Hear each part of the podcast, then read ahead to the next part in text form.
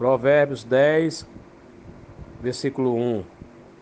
O filho sábio é a alegria do seu pai, mas o filho sem juízo é a tristeza da sua mãe.